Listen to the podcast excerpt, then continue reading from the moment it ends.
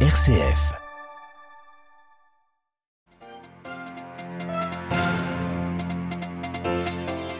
L'Ukraine vaincra à condition que les Occidentaux tiennent leurs promesses. Le président Zelensky, plus que jamais mobilisé un an après le début de l'invasion de son pays par la Russie. Invasion qui a provoqué bien des malheurs pour la population civile, comme nous le racontera le nonce apostolique à Kiev. La Pologne, elle, entend bien montrer qu'elle est le plus fervent soutien de l'Ukraine. Le premier ministre polonais est dans la capitale ukrainienne aujourd'hui. Il a annoncé notamment l'envoi de chars Léopard 2. Il est rarement fait mention de la paix en ce jour anniversaire. La Chine a cependant présenté un plan en 12 points pour amener Russes et Ukrainiens à la table des négociations sans vraiment convaincre. Veille de scrutin présidentiel au Nigeria, 93 millions d'électeurs sont attendus aux urnes. Qui pour succéder à Mohamedou Bouhari C'est ce que nous verrons dans ce journal. Radio Vatican, le journal Xavier Sartre. Bonsoir. Un an de guerre en Ukraine, puis l'invasion du pays par la Russie, un an de destruction de bâtiments civils, d'immeubles, de maisons, d'infrastructures publiques, énergétiques, qui touchent de plein fouet une population civile contrainte de fuir les zones de combat ou même le pays. Ces souffrances qu'endurent les Ukrainiens depuis un an maintenant, le nonce apostolique à Kiev en est le témoin. Monseigneur Visvaldas Kulbokobas représente le Saint-Siège auprès du gouvernement ukrainien. Il revient pour Radio Vatican sur la douleur et les besoins des Ukrainiens. Il est clair que la fatigue se fait sentir à tous les niveaux car l'année a été vraiment compliquée. J'ai regardé les statistiques il y a quelques jours et environ 150 000 maisons ont été détruites. Mais ce ne sont pas que des chiffres, car chaque destruction provoque non seulement des douleurs, non seulement des pertes, mais aussi des difficultés. Parce que, par exemple, à Nikolaev et à Kherson, les gens ont besoin de tout. Il y a énormément de besoins. Les volontaires et les prêtres me disent que lorsqu'ils apportent du pain, les gens commencent à manger sur place, et aussi lorsqu'ils reçoivent de l'eau ou des vêtements chauds.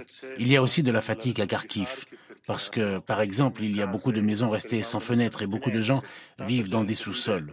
Ou encore, à Bakhmut, les gens sortent des abris pour aller chercher de la nourriture distribuée par la Caritas, par des bénévoles, puis ils courent se cacher à nouveau dans les abris.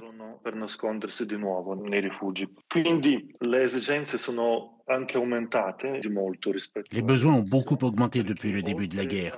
Aux besoins de nourriture s'ajoute la difficulté de se chauffer. Et il y a d'autres besoins encore plus importants. Le nonce apostolique en Ukraine joint par notre consoeur du programme ukrainien Zvelitrana Dukovic. Le nonce qui participe ce soir à une veillée de prière avec les évêques latins du pays au sanctuaire marial de Berdivitch. D'autres initiatives de catholiques du monde entier ont lieu pour témoigner de leur proximité spirituelle avec les Ukrainiens. À titre d'exemple, à Rome a lieu actuellement la basilique Saint-Jean de Latran une veillée de prière pour la paix. L'Église de France propose elle aussi plusieurs messes et veillées, notamment à Paris et à Lourdes.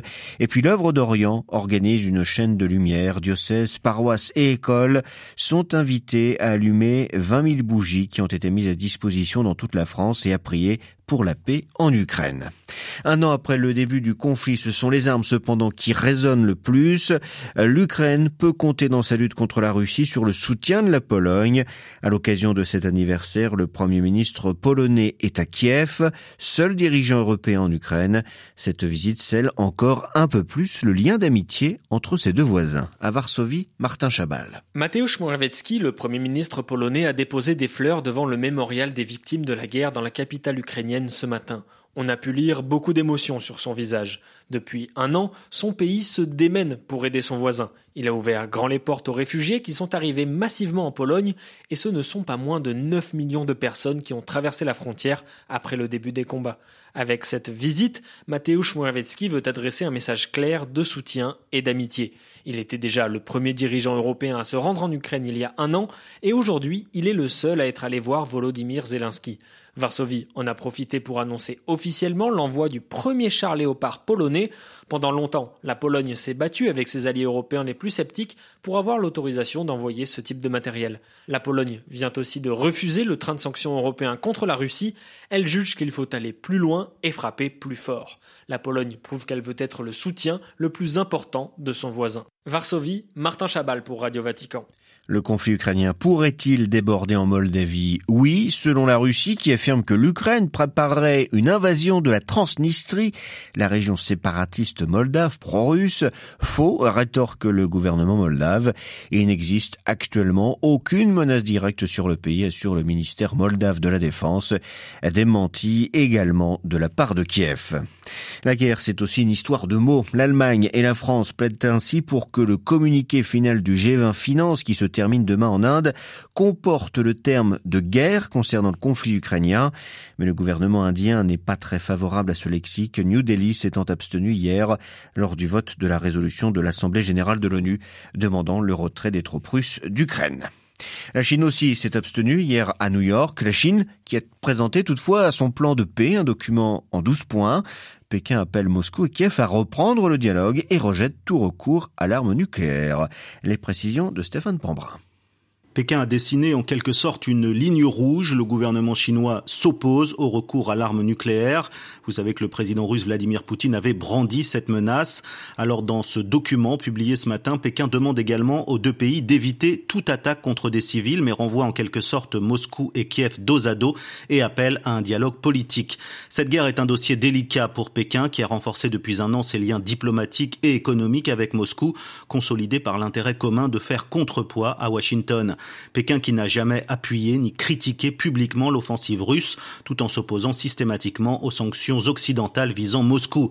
La Chine s'est d'ailleurs à nouveau abstenue cette nuit lors du vote à l'ONU d'une résolution appelant au retrait immédiat des troupes russes d'Ukraine. Il y a deux jours, le chef de la diplomatie chinoise Wang Yi a rencontré Vladimir Poutine à Moscou pour lui présenter ce plan de paix chinois dont le président ukrainien dit maintenant vouloir discuter. Stéphane Pambrin à Pékin pour Radio Vatican. Mais ce plan est loin de susciter l'enthousiasme en Europe. En tout cas, le chef de la diplomatie européenne estime que ce n'est pas un plan de paix, c'est une position où la Chine réaffirme les positions exprimées depuis le début, a déclaré Joseph Borrell.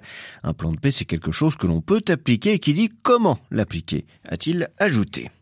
Solidarité du Saint-Siège avec l'Ukraine, mais aussi avec la Turquie et la Syrie, frappées par un puissant séisme. C'était le 6 février.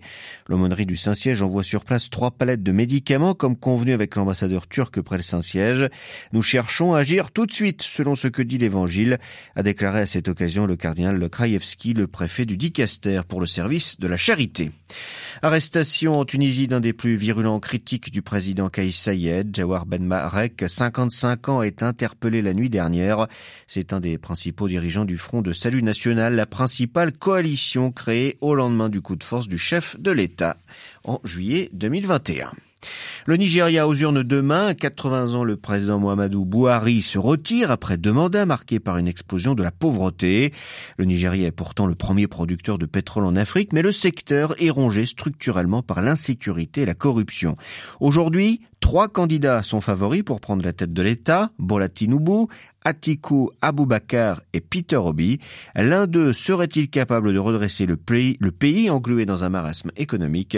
Réponse de Benjamin Auger, chercheur associé au programme Afrique subsaharienne à l'IFRI les deux acteurs les plus susceptibles de gagner sont des gens qui ont plus un profil d'homme d'affaires que Boari. Boari, c'est vraiment un général d'armée qui était assez mauvais sur les questions d'économie. on le savait avant qu'il arrive, euh, mais comme il n'a pas non plus réussi sur les questions sécuritaires, euh, c'est vraiment un, bilan extrêmement mauvais. Les deux ou trois candidats qui sont qui sont dans les starting blocks, donc euh, Bolet donc qui est l'ancien gouverneur de Lagos, qui est un, qui est un homme d'affaires accompli, c'est le moins qu'on puisse dire. Atiko Abubakar, euh, qui est aussi un homme d'affaires accompli, y compris dans le secteur pétrolier. Et le troisième candidat qui pourrait aussi créer la, surprise, Peter Obi, qui est l'ancien gouverneur de l'Anambra State, donc euh, un État hippo du sud-est euh, du pays, et aussi assez versé sur les questions euh, économiques. Et il a plutôt bien géré son État d'Anambra pendant huit ans. Donc on peut s'imaginer que, en termes de de politique économique, ils aient des idées beaucoup plus claires que quand Boari est arrivé en 2015. Après, est-ce qu'ils vont réussir à faire en sorte qu'une politique économique sur PowerPoint soit traduite dans les faits par des vraies réformes appliquées sur le terrain? Eh ben, on verra s'ils sont des hommes d'État ou s'ils sont juste des hommes politiques. Les propos recueillis par Marine Oriot et à retrouver sur notre site internet www.vaticannews.va.